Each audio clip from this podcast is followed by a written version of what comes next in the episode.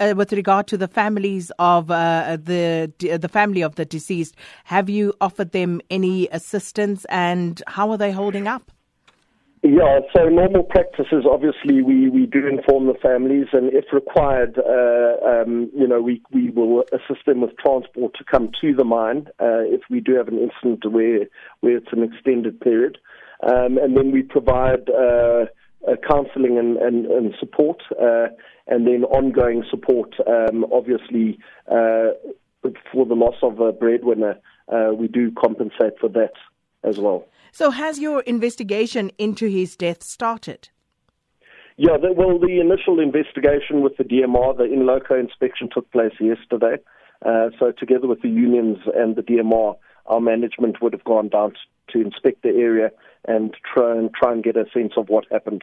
But um, we we are awaiting the outcome of that um, investigation. The DMR will produce uh, a report and then uh, uh, give us the feedback. I think, as you may have heard, uh, many South Africans absolutely outraged about the number of fatalities that have occurred at your mines. What's your response to that? Why is this happening, and specifically at your mines at the rate at which it is going? Listen, it's, it's of great concern to us as well. I mean, uh, you know, obviously this is, has a, a, significant impact on all of the employees, including management at the operations, um, and and it's it's something we're focusing all our attention on to try and address. Um, I just want to put it in perspective, though. You know, since Sibanye uh, formed in 2013, we've actually uh, had industry-leading safety track record, and in fact, last year we rolled out um, a safety, um, a revised safety strategy, uh, which resulted in a period of over four months where we had no serious incidents at all and no fatalities. But we, we do seem to have had a, an unusual amount uh, recently.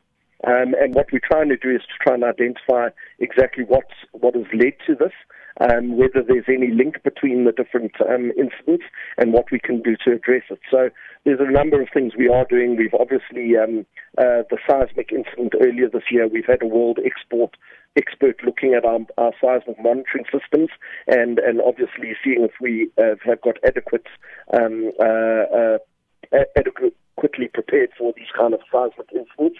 And then with the DMR, we're continuing to investigate and whatever um, uh, if they found, if we found to be negligent, obviously we'll take whatever action is required by the DMR. But I, I would like to point out as well that this is happening at, at, at our Driefontein Kloof operations, which are on the West Wits. Um, we have other operations in the Free State where we've had a, a million fatality-free shifts in this period and our, our platinum operations obviously continue to uh, uh, maintain a good safety record. So it's not across the group. Um, but we need to deal with it as soon as possible. Mm. I think the unfortunate thing is, James, that um, regardless of how well you are faring elsewhere, uh, the loss of lives here, you know, uh, get people to focus on what is going wrong and the places where these things are going wrong. But even just at a preliminary level, do you not have any indications of what could possibly be going wrong in the mines where you have had fatalities? Um, it, it is quite difficult to say because uh, these events don't seem to necessarily be linked. I mean, one was a seismic event uh, which led to rock um, uh, trapping some of our employees at, at Driefontein. Uh, the more recent one uh, was five employees who went into a, an abandoned area that was not van- ventilated and were and succumbed to heat um, uh, because it was an extremely hot area not being ventilated.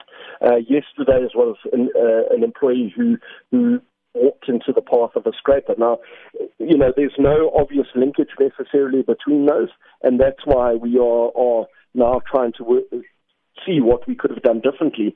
Firstly, through the DMR investigation, but we've also appointed um, a very senior person to oversee our, our entire safety strategy for the group globally.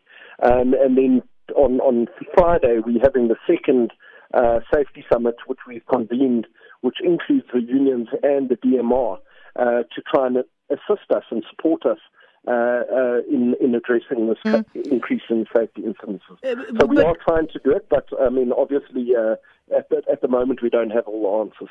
So uh, I would imagine that this is something that uh, you would prioritize at this stage. So are you setting yourself any uh, time frames within which to report back? Um, well, I mean, obviously the DMR report is the DMR report. We we don't have any um, influence on when that will be produced, but we are obviously uh, immediately focusing on trying to address the safety. Uh, it's a it's a prime focus of management at the moment. And then uh, the unions, uh, they have said that, uh, you know, uh, the mine in Driefontein should be shut down. What's your response to that? I mean, uh, that's a complex um, um, on, uh, question to answer. I mean, obviously, if we shut down the mines, there are possible implications for jobs as well, uh, which we need to be cognizant of as well. So it's not as simple as that. Um, uh, I think this is part of why we've called the stakeholder summit as well, is to address some of these issues and, and really uh, discuss them amongst all the stakeholders. Uh, because we, we think the only way we're going to be able to really address this is through a cooperative, in a cooperative manner with all stakeholders, providing positive input and supporting rather than, you know, negative uh, comments and, and, and criticism.